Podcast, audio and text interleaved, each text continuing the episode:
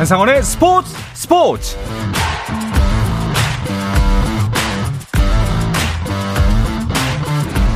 스포츠가 있는 저녁 어떠신가요? 아나운서 한상원입니다. 오늘 하루 이슈들을 살펴보는 스포츠 타임라인으로 출발합니다.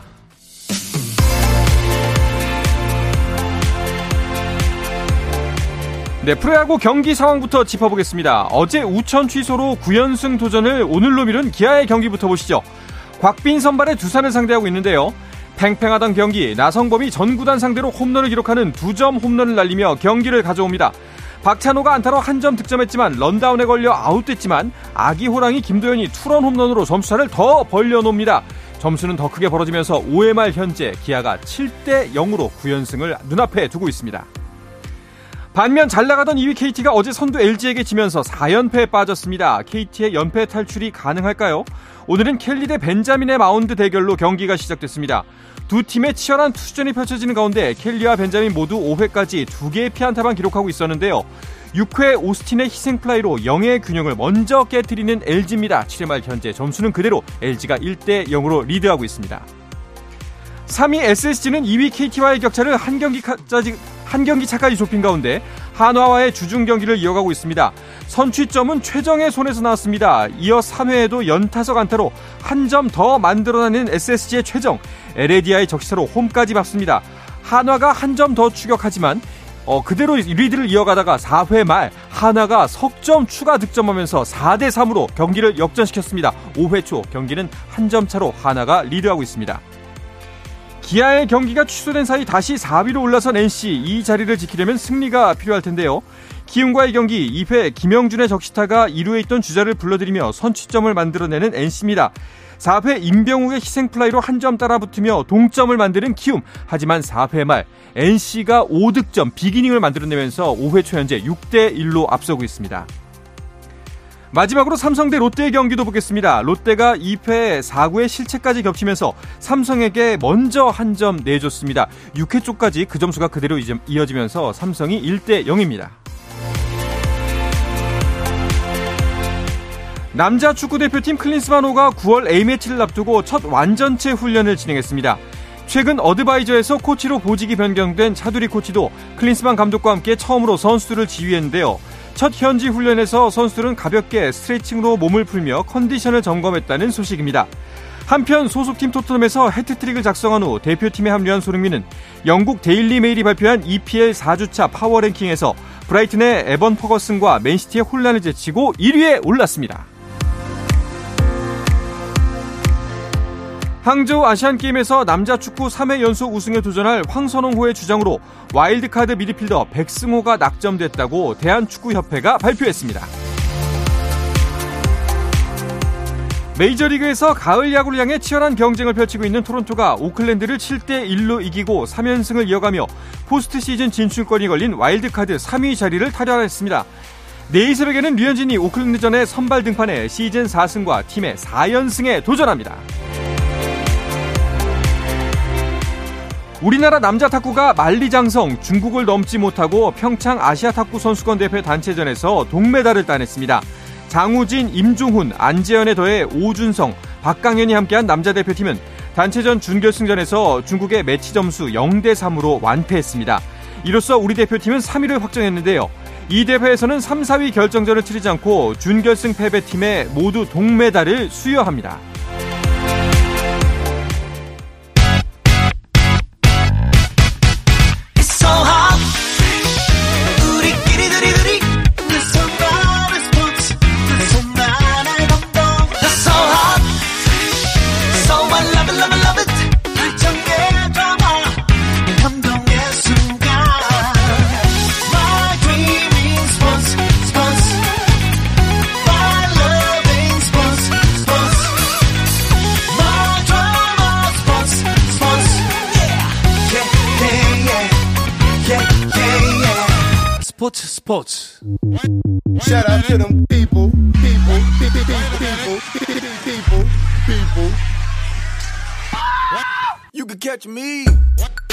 수요일 저녁에는 농구 이야기와 함께하고 있죠. 다양한 농구 이야기를 전하는 주간 농구 시간입니다. 조현일 해설위원, 배우 겸 해설위원인 박재민 씨와 함께합니다. 두 분 어서 오십시오. 안녕하세요.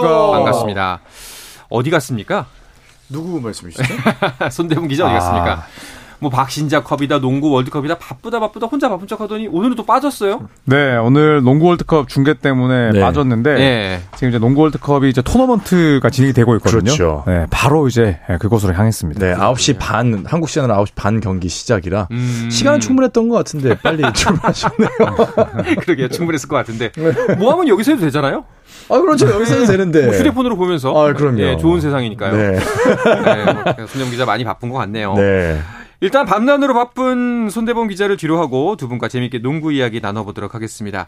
어, 송기범 기자가 홈그라운드까지 갔었던 박신자컵이 막을 내렸습니다. 음. 네, 어, 우리은행이 박신자컵에서 준우승을 차지했습니다. 음. 아, 일본의 도요타와 아, 결승을 치렀는데 65대 72로 아쉽게 패했고요. 그렇죠. 또 KB스타즈 역시 조별 예선에서 전승을 달리는 등 아주 좋은 흐름을 탔습니다만 아, 중요한 순간에 아, 일본 W리그의 팀들에게 예, 덜미를 잡히면서 결국 도요타가 박신자컵 우승을 차지했습니다. 네, 사실 그 개막전에서는 이겼었잖아요. 그러다 보니까 좀 더 기대를 했었는데 뭐 결정적인 상황보다 득점을 허용한 게 많이 아쉽더라고요.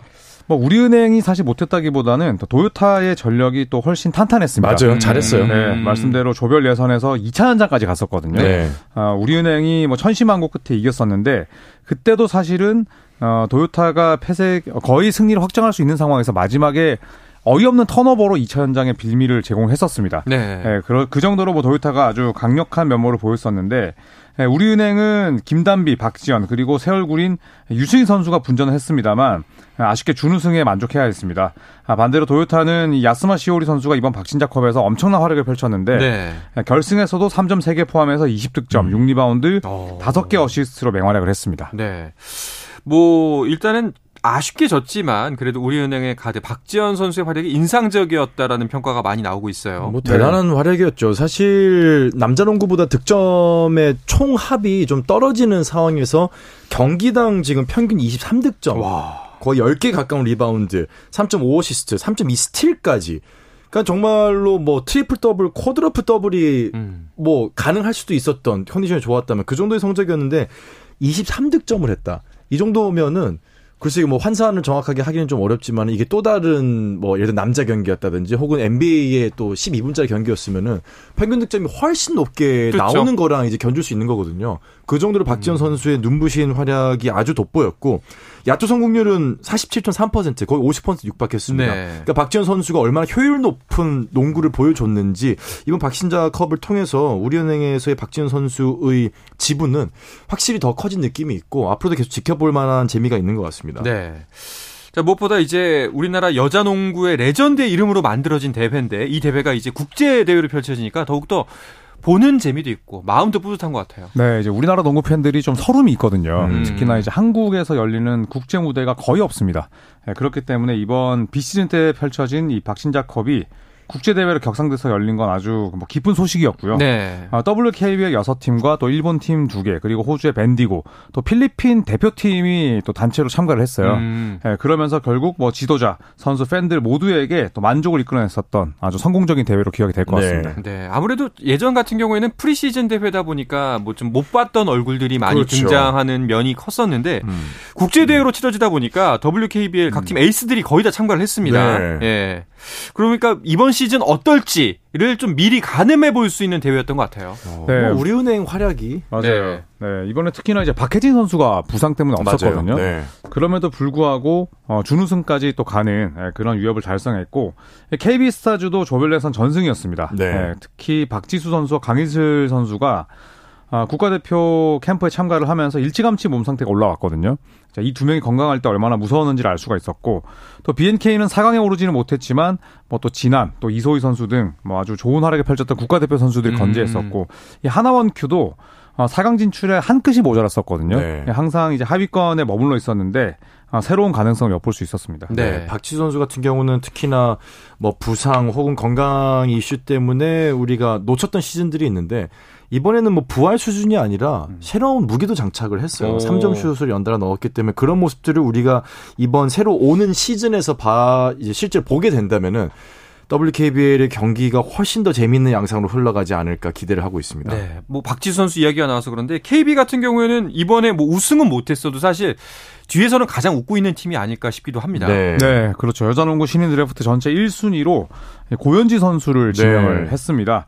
이 김한수 감독이 아, 고현지 선수를 단 뭐 1, 2년 본 게 아니다. 어, 초등학교 때부터 고현지 선수를 지켜봤고 어, 성장 가능성은 충분하다. 당장은 어려울 수 있지만 성장할 수 있는 가능성 때문에 지명을 했다라고 이야기를 할 정도로 굉장히 많은 관심을 모으고 있는 선수입니다. 그렇군요. 아, 그 고현지 선수가 또 유명한 것 중에 하나가 여자 농구의 레전드 조문주 씨의 딸이라면서요? 음. 그렇습니다. 네, 조문주 선수 하면 어, 최고의 또 이 센터 가운데 하나였잖아요. 그렇죠. 네, 특히나 1980년대 뭐 성정아 선수와 더불어서 아주 훌륭한 음. 활약을 펼쳤던 선수였는데 예, 한국 여자농구를 대표했던 조문주 전 성신여대 감독의 딸이기도 하고 또이 어, 조문주 전 선수가 국민은행에서 뛰었어요. 네. 네. 그러니까 이제 같은 팀인 셈이잖아요. 그렇죠. KB죠. 국민은행에서 네. 프로 생활을 처음 시작하셨죠. 맞아요. 그때 입단을 했죠. 네. 그래서 모녀가 이제 같은 팀에서 뛰게 되는 어떻게 보면 좀 재밌는 모녀 스토리가 완성이 됐습니다. 아. 키도 참 두 분이 비슷해요. 이제 우리 조문주 정 감독님 같은 경우는 이제 180이 좀 넘는. 네. 근데 거기 고현지 선수는 182. 어. 그러니까 굉장히 약간 엄마의 그 아우라를 기억하는 많은 팬들이 약간 향수를 느끼지 않을까 하는 기대도 음. 갖고 있습니다. 지금 이제 제 컴퓨터 모니터에는 그 두 분의 사진도 같이 보고 있거든요. 네, 똑같이 네. 생겼어요. 그리고 아 진짜 비슷해요. 아니 왜 모녀가 머리 스타일까지 같게 만든 맞아요. 거야. 예, 네. 약간 예, 정말 약간 진짜 피는 못 속인다 이런 게 맞나 봐요. 뭐 DNA 아참 음. 그런 좀 재밌는 실험들이 실제로 있었어요. 이런 DNA가 실제로 운동 선수들에게 이제 유전이 되는가 음. 네, 그런 부분이 있었는데 지금 학자들은 그런 거는 아직까지 발견되지 않고는 있다라고 음. 얘기를 하더라고요. 그런데 DNA는 없지만은 보고 자라는 게 굉장히 후천적인 건데. 네. 음. 우리 엄마, 우리 아빠가 누구야? 아 저렇게 훈련을 하셨구나. 그렇죠. 나도 그에 또 상응하는 결과를 만들어내야 돼. 이런 부분들이 있었던 것 같은데 두 분이 참 비슷한 거는 참 재밌는 현상인 것 같습니다. 음. 그러니까요. 그리고 이제 이 선수가 그 max vertical jump reach라고 해서 최대한으로 뛰는 그 점프를 측정하는 네, 네 그 부문에서 303.4cm를 뛰었거든요. 오. 이게 역대 이제 선발회 드래프트 combine 최고 기록이라고 하는데 음. 이 정도면 이제 림을 뭐 아주 가볍게 터치하고 네. 거의 뭐 손목까지 올라간다는 뜻이에요. 3m 3이면요. 네. 그러니까 오. 이제 이 운동 능력, 특히나 이제 수직 점프력이 엄청나다는 건데 자, 이런 부분들 때문에 어, 조문주 전 선수, 예, 엄마의 잠재력을 또 뛰어넘을 수도 있다. 이런 평가를 받고 있습니다. 와, 그럼 사실 182에 3m 3이면은 뭐 잘하면 덩크도 하 겠네요. 그렇죠. WNBA에서도 덩크를 네. 찍을 수 있는 선수가 뭐 브라이트 그라이너라는 선수를 제외하면 거의 없거든요. 네. 그래서 뭐 정말 속공 상황에서 진짜 덩크 한번 터뜨릴 수 있을지도 지켜봐야겠습니다. 그러니까요. 네. 혹시 고현지 선수는 이제 새 시즌에 바로 선, 뭐 이제 경기에 투입될 수 있는 전력으로 보시나요? 어떻게 보세요? 뛸 기회가 오겠죠. 음. 네. 네. 1순위 선수들은. 맞습니다. 특히나 이제 팀들은 우리가 드래프트 1순위를 뽑았다는 걸 어, 그 선택이 옳았다는 걸 그렇죠. 증명하기 위해서라도 그렇죠. 기회를 그렇죠. 주거든요. 음. 네, 그리고 또 이 KB스타즈가 아무리 뭐 roster가 두껍다 하더라도 또 굉장히 많은 경기를 치르고 30게임을 치러야 되기 때문에 루키들에게 기회가 돌아간다고 본다면 뭐 드래프트 1순위로 어, KB스타즈로 지명을 받은 고현지 선수도 많은 출전 시간은 아니겠지만 네, 종종 또 어, second unit 어, 두 번째 네. 이 벤치 멤버로 뛸 가능성은 충분하다고 봅니다. 이제 그 상황에서 좋은 성적을 보인다면은 사실 1순위에 대한 선택이 네. 틀리지 않았음을 음... 네, 경기 출전 시간으로도 증명하는 날이 오겠죠. 네. KBL도 신인 선수 드래프트 곧 열리죠. 네. 네, 그렇습니다. 아, 이제 최종 30명 명단이 발표가 됐습니다. 어, 일단 big 3는 문정현, 박무빈, 네, 고려대 출신 선수고요. 그렇죠. 그리고 유기상 선수까지가 3순위로 이제 거의 뭐 굳혀지는 분위기고 그리고 대학 졸업 예정자 22명이 신청을 했습니다. 아, 그리고 또 신주영, 표승빈처럼 어, 다섯 명의 선수가 이제 드래프트에 조기 참가, 네, early, early entry로 네, 네. 또 참가를 하게 됩니다. 음, 저희가 이제 그 지난주에 일반인 참가자분들 몇 분을 짚어드렸거든요. 아, 또 기대되는 사람이 있죠. 예, 음. 거기서 이제 캐나다 유학생인 조준희 선수가 이 최종 30위 명단에 들었더라고요. 사실 일반인 선수 중에서 이렇게 화제성을 가지고 있었던 어... 드래프트 참가자가 있었나 싶을 정도로 조준희 선수는 언론의 인터뷰도 많이 하고 음. 이미지도 굉장히 좋고 실제 감독님들 도 이런 부분에 있어서는 그게 관심 안 가지려다가 하도 언급이 되니까 음. 누구야 하고 좀 보게 되는 것 같아요. 그래서 세르토스 대학교 출신인데 이제 초등학교 4학년 때 캐나다로 네. 농구 유학을 갔었고요. 사실상 이제 뭐 미국 캐나다 농구를 흡수한 선수라고 보면 되는데 음. 뭐 드래프트 combine도 그렇고 어, 드래프트 combine을 이제 남겨두고 있긴 합니다만 어, 이 선수를 직접 지켜본 현장 관계자들이 어, 외국에서 농구를 배웠는데 굉장히 한국적인 네, 네. 강점도 가지고 있다. 자, 이렇게 평가를 하고 있거든요. 음. 네, 그만큼 이제 흡수력이 좋다는 뜻이기 때문에 큰 이변이 없는 한 뭐 KBL 팀들로부터 상위 지명을 받을 것으로 보입니다. 음, 네. 실제로 in-game 덩크도 가능하고 physical 굉장히 좋고 운동 능력도 좋은데 이 마인드가 결국은 KBL에 녹아들 수 있는가를 지도자들은 보게 되거든요. 네. 이게 어쩔 수가 없습니다. 맞아요. 왜냐하면 어. 한국 농구는 또 한국 농구만의 정서가 있고 시스템이 있기 때문에. 근데 그런 부분에 있어서는 인터뷰 내용을 들어보면은 상당히 어린 나이지만 귀감이 되는 멘트를 많이 남기더라고요. 그런 음. 부분들 아마 좋은 점수로 작용할 것 같습니다. 저도 이제 인터뷰를 봤거든요. 근데 이제 선후배 관계에 익숙하고요. 라고 표현을 하더라고요. 그래서 아, 이 사람이 진짜 한국 농구에 대해서 네. 많이 공부를 하고 왔구나. 눈치가 빠른 거죠. 예. 그리고 이제 본인의 롤 모델도 사실은 뭐 어, 직접 또 보고 자란 게 이제 외국 선수들이기 때문에 음. 뭐 NBA 선수를 이야기할 수도 있지만 저는 김선영 선수처럼 되고 싶습니다. 아, 그러니까 또 이렇게 얘기를 했거든요. 그렇죠. 그래서 이제 그런 뭐 소위 말하는 농구 실력 이외에 또 눈치들도 있어 보여서 음. 어, 많은 전문가들이 낙관하고 있습니다. 그렇죠. 그럼 지명 가능성 한 어느 정도로 보세요? 아, 지명은 뭐 거의 100% 된다고 네. 봐야 되고요. 이제 충분히 또 1순위 아 1라운드 지명이 1라운드는... 될 것이다. 네. 오, 1라운드에 네, 물론 오. 이제 top 3가 워낙 공고하기 때문에 네. 그 pick을 넘어서는 저 깜짝 pick은 어렵긴 하겠습니다만 음. 뭐 충분히 5순위에서 8순위까지는 지명이 되지 않을까 싶습니다. 저는 한 6, 7순위 정도 생각하고 네. 있었는데 6, 7순위에서 만약에 안 된다면은 글쎄요 뭐 이 2라운드까지 갈 수도 이, 이 그러니까 사실 모르는 거니까요. 네. 네 뭐 갈 수도 있겠지만 만약에 2라운드 간다고 하더라도 뭐 2라운드 1, 2순위 정도 음. 전체 라인에서는 크게 후순위 밀리지 않을 것으로 음. 보여요. 뭐 각 팀별로 이제 필요한 포지션이나 자리가 있기 때문에 거기에선 밀릴 수 있겠지만 모두가 탐내는 인재이면 확실하군요. 네, 음, 그런 맞습니다. 이미지 메이킹은 어. 확실하게 된 것 같습니다. 알겠습니다. 조준이라는 이름 석자 이번에 한번 기억해 보면 좋을 것 같네요. 알겠습니다. 자, 이어서 농구 월드컵 이야기도 나눠볼까 하는데요. 그 전에 잠시 쉬었다가 돌아오겠습니다.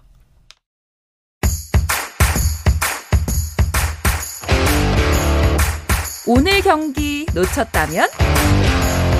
국내 유일 스포츠 매거진 라디오 스포츠 스포츠 한상원 아나운서와 함께합니다. 수요일 저녁 농구 이야기 주간 농구 듣고 계십니다. 조현일 해설위원 배우 겸 해설위원인 박재민 씨와 함께하고 있습니다. 자 손대범 기자가 지금 열심히 준비하고 있는 농구 월드컵 오늘 4강이 모두 가려지지요? 네. 그렇습니다. 네, 미국과 세르비아는 어제 8강전에서 승리를 하면서 4강에 진출을 했고요. 독일은 오늘 열렸던 경기에서 라트비아를 꺾었습니다. 어. 다두 점 차로 이기면서 4강행 티켓을 부여받았고요. 아, 그리고 라트비아 돌풍은 결국 여기까지였습니다. 프랑스와 음. 스페인을 꺾으면서 이번 대회 최고의 신데렐라 팀으로 거듭났지만 마지막에 쐈던 다비스 베르탕스의 3점이 림을 외면하면서 아쉽게 두 점 차로 패했습니다. 자, 남은 한 경기가 음. 곧 어, 9시 반에 열리는 캐나다와 슬로베니아의 일전인데 캐나다가 전력이 앞선다라는 평가를 받고 있지만 슬로베니아는 돈치치가 있거든요. 그렇죠. 네, 이 경기도 결국 뚜껑을 열어봐야지 알 것 같습니다. 음, 미국이 리투아니아에 져서 좀 많이 충격을 전해줬는데 그래도 결국 4강에 가네요. 그렇죠. 이탈리아를 상대로 무려 37점 차 대승을 거뒀습니다. 음. 37점 차 대승이면요. NBA였으면 시간이 더 기니까 음. 뭐 거의 정말 엄청나게 더 우리 NBA NBA 익숙하신 분들은 더 큰 격차로 느끼실 수가 있을 것 같은데 미칼 브리지스가 24점, 그리고 타이리스 할리버튼이 18점을 넣었는데 이 18점이 다 석점이었습니다. 어. 네, 그 정도로 내곽과 외곽 뭐 공수에서 완벽하게 이탈리아를 제압하는 모습으로 어, 이번에 미국은 조금 약한 게 아닌가라는 우려를 씻고 네, 4강에 안착을 했습니다. 그렇군요. 이탈리아 아닌 줄 알았어요. 사실 점수차 보고서. 네. 네 너무 크게 점수차가 벌어져서. 음. 근데 리투아니전은 리투아니아전은 왜 그랬던 걸까요? 사실은 뭐 이 경기가 어, 꼭 이겨야 되는 뭐 흔히 말하는 뭐 그런, 네, must win 게임은 아니었어요. 아니죠. 네, 그래서 일각에서는 아, 이탈리아전의 경기 내용을 보고 아, 리투아니아 전은 쉬어가는 의미였구나. 음. 혹은 또 이탈리아 만나려고 일부러 미국이 힘을 빼고 아, 나섰구나라는 또 이야기가 있었을 정도로 뭐 무기력하긴 했지만 아, 그래도 후반전 들어서는 미국이 거센 추격에 나섰었고요. 자 하지만 이 NBA에서 어, 뉴올리언스 펠리컨스 소속인 이 발렌슈나스 선수를 막지 못하면서 결국 미국이 19년 만에 리투아니아에게 졌습니다. 네. 그러니까 미국이 지금 피바 랭킹 2위예요. 어. 그러니까 미국은 가만 보면은 조금 그런 이저 뭐 분위기가 있는 것 같아요. 그러니까 대회 우승하면 됐지 뭐. 음. 아... 좀 져도 네, 결국은 랭킹, 우승이 목표다. 랭킹 1위 중요해. 뭐 그런 거 중요하지 네. 않아요. 어쨌거나 우승은 난데. 네. 어, 강자니까 나올 수 있는 여유일까요? 또 이러다 또 한번 호되게 한번 예, 경기를 당해봐야 또 네. 정신을 차리는 게 이, 그, 그렇기도 할 텐데요. 그러면은 네. 미국 같은 경우에는 4강에서 독일을 만나는 건가요? 네, 오늘 그렇죠. 라트비아를 꺾은 독일과 만나게 됩니다. 이제 결승행 티켓을 놓고 한판 대결을 펼치게 되는데 어, 독일은 라트비아 전에서 이 데니스 슈뢰더 정신적 지주인데요. 이 선수가 야투 26개 중에 4개밖에 못 넣었어요. 네. 단 9점에 그치는 극도의 부진에 시달렸지만 아, 부상에서 돌아온 이 프란츠 바그너 올랜도 매직 소속이거든요. 네. 자, 이 선수가 16점을 넣으면서 팀 승리를 이끌었습니다. 어떻게 놓고 본다면 슈러더가 극도로 부진했음에도 불구하고 대회 최고 이변을 만들어낸 팀을 오히려 꺾었기 때문에 네. 미국 입장에서도 좀 긴장을 도리어 해야 되지 않을까 라고 또 생각도 듭니다. 어, 기대보다 훨씬 약간 깊이가 있는 팀인가 보네요. 두터운 팀인가 봅니다. 음. 두 팀의 대결, 뭐, 대부분의 사람들이 미국의 우세를 점치겠지만 두 분은 어떻게 보십니까? 대부분은 그렇게 봅니다만. 음.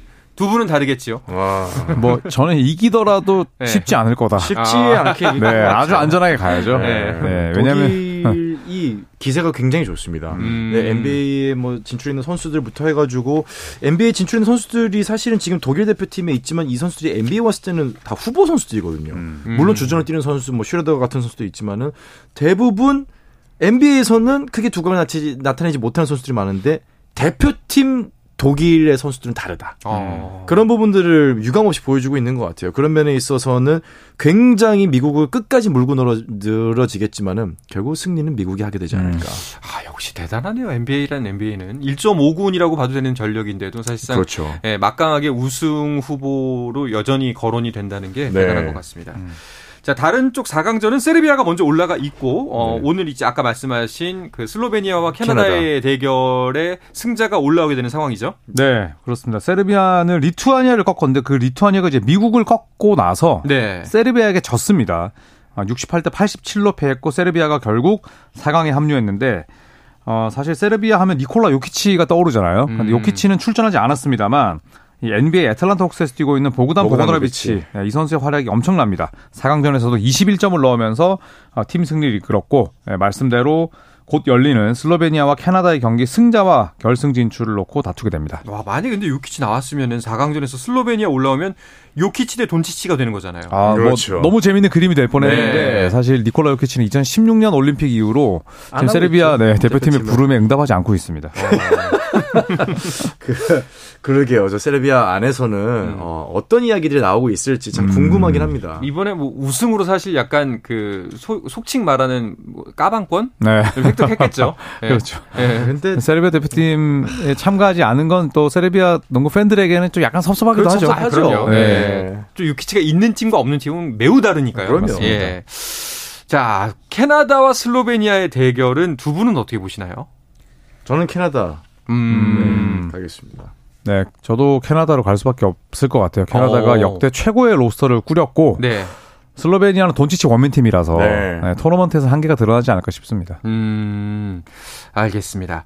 자, 이제 곧 4강전의 모든 팀이 확정이 될 테고요. 그 이 자리에 없는 손대범 기자 같은 경우는 당연히 미국 우승 주장할 테고 일단은 조현이면 프랑스를 꼽았었습니다. 네, 두 경기 만에 탈락했어요. 네, 그러니까 차라리 뭐 그렇게 네. 된게 더 미련도 없는데 네. 뭐 이렇게 된 이상 어, 더 이상 이제 튈 생각은 그만하고 네. 미국으로 가겠습니다. 아, 미국으로? 네. 조직력이 음. 워낙 좋고 어, 그 어떤 선수도 뭐 롤에 불만을 내비치지 않고 있고 네, 경기력 자체도 워낙 견실해서 네. 그리고 또 도리어 리투아니아전 패배는 저는 하나의 또 디딤돌이 될 거라고 생각을 해요. 그래서 미국으로 음. 가겠습니다.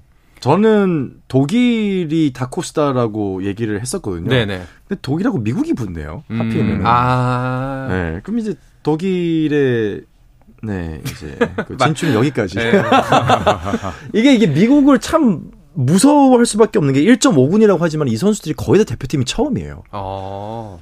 그러니까 지금 굉장히 흥분이 돼 있고 분위기도 너무 좋고 어느 하나 욕심내는 선수 없이 팀이 중심이라는 것에 지금 굉장히 집중을 하고 있는 모양새입니다. 음. 그전에는 전부 다 스타 플레이어고 다 대표팀 경험이 두 번, 세 번, 네 번 있던 선수들이 오기 때문에 사실은 음. 이기는 방법에 대해서는 전에 있던 드림팀이 훨씬 강했어요. 근데 지금은 음. 원팀의 느낌을 매 경기마다 더 강하게 보여주고 있어요. 네. 그런 면에서 봤을 때는 조별 예선 때의 미국, 네. 8강 때 미국, 4강 때 미국은 완전 다릅니다. 음. 네, 그런 면에서는 아, 미국이 결국은 독일을 무찌르고 네. 네 독일의 전차 군단은 거기까지 미국이 계속해서 독수리가 날아오를 것이다. 결국 결론은 뭐 조선 박 세 분다 미국이 결국에는 이길 것이다. 음. 이렇게 됐다 지 미국이 네. 우승 못하면 저희 셋 다 이제 하차하는 거죠. 저는 이제 간절히 바라죠. 미국이 떨어지기만 오늘 밤부터 간절히 바라면서 그동안 즐거웠습니다. 네, 이세 사람한테 다음 주에 무슨 얘기를 할까 이걸 이제 기대를 하겠죠. 네. 자, 이번 농구 월드컵 하면요. 그, 좀 우리가 눈여겨보고 좀 곱씹어야 할 부분이 일본의 선전입니다. 아, 대단합니다. 네. 월드컵 본선에서 일단 핀란드를 꺾었습니다. 음. 네, 그리고 순위 결정전에서 2승을 더했거든요. 그래서 이번 농구 월드컵에서만 3승, 그리고 자력으로 어, 올림픽 진출 티켓을 따냈어요. 그러니까 지난 2020 도쿄올림픽 같은 경우는 이제 개최국 티켓을 받았는데 48년 만에 자력으로 따냈기 때문에 음. 참 부럽기도 하고 네, 또 하루빨리 또 한국 대표팀도 이런 세계 무대에 섰으면 하는 그런 어, 마음이 큽니다. 네, 좀더 강해졌으면 좋겠습니다. 남수단도 올림픽 간다면서요? 음. 아 저는 이번 대회에서 라트비아 더불어서 남수단의 경기를 너무 재밌게 봤어요. 아, 네. 그동안 이제 아프리카 팀들은 높이 운동 능력은 좋은데 외곽이 약한 경우가 많았거든요. 음. 근데 이번 남수단 팀은 외곽을 뻥뻥 터트리는 아프리카 팀이었습니다. 네, 그리고 또 이 남수단을 이끌었던 코칭 스태프 중에 하나가 예전에 이제 시카고 불스에서 뛰었던 루올댕. 네, 루올댕이죠. 네, 이제 이분이 이제 이 남수단을 아주 좋은 팀으로 갖고 왔는데 어, 앞으로 이렇다면 뭐 아프리카 대륙을 나타내는 강호로 충분히 예, 또 이름을 날릴 수 있지 않을까 싶고 뭐 기회 되시는 분들은 남수단 대표팀의 농구를 한번 지켜보시는 것도 좋을 것 같습니다. 네. 자, 이제 남은 시간 NBA 소식도 살짝 짚어볼까 하는데요. 뉴올리언스 펠리컨스가 시즌 시작 전부터 부상에 시달리고 있다라는 뉴스가 있네요. 아, 뉴올리언스는 진짜 자이언 윌리엄슨의 부상 때문에도 네. 참 머리가 아픈데 네. 이 트레이 머피 상태도 음. 다쳤습니다. 아, 왼쪽 무릎 부상인데 반월판을 다쳤거든요. 아, 골치 네. 아파요. 그래서 이게 골치도 아프고 좀 시간이 걸릴 것 같은데 이 선수가 이제 2년차 시즌을 끝냈습니다. 근데 루키 시즌보다 2년차 시즌 때 거의 모든 기록이 두 배 이상 와. 올랐어요. 그래서 엄청나게 발전했고 키도 2m 3cm까지 컸습니다. 컸죠. 아, 잘하고 있어요. 네, 2번과 3번 또 파워포워드까지 볼 수가 있는데 아쉽게도 시즌 초반에 예, 펠리컨스가 이 트레이 머피 3세를 뭐 가동할 수는 없을 것 같습니다. 네. 어, 사실 자이언이 없기 때문에 이 선수가 더욱더 활약이 빛났던 선수인데 이 선수마저 없으면 또 어떻게 해야 되나 좀 걱정이 많이 클 것 같습니다. 네. 자, 오늘은 이야기를 끝으로 주간 농구는 마쳐야 될 것 같습니다. 조현일 해설위원 그리고 박재민 해설위원과 함께했습니다. 두 분 오늘도 말씀 고맙습니다. 감사합니다. 자, 내일도 저녁 8시 30분에 뵙겠습니다. 한상원의 스포츠 스포츠!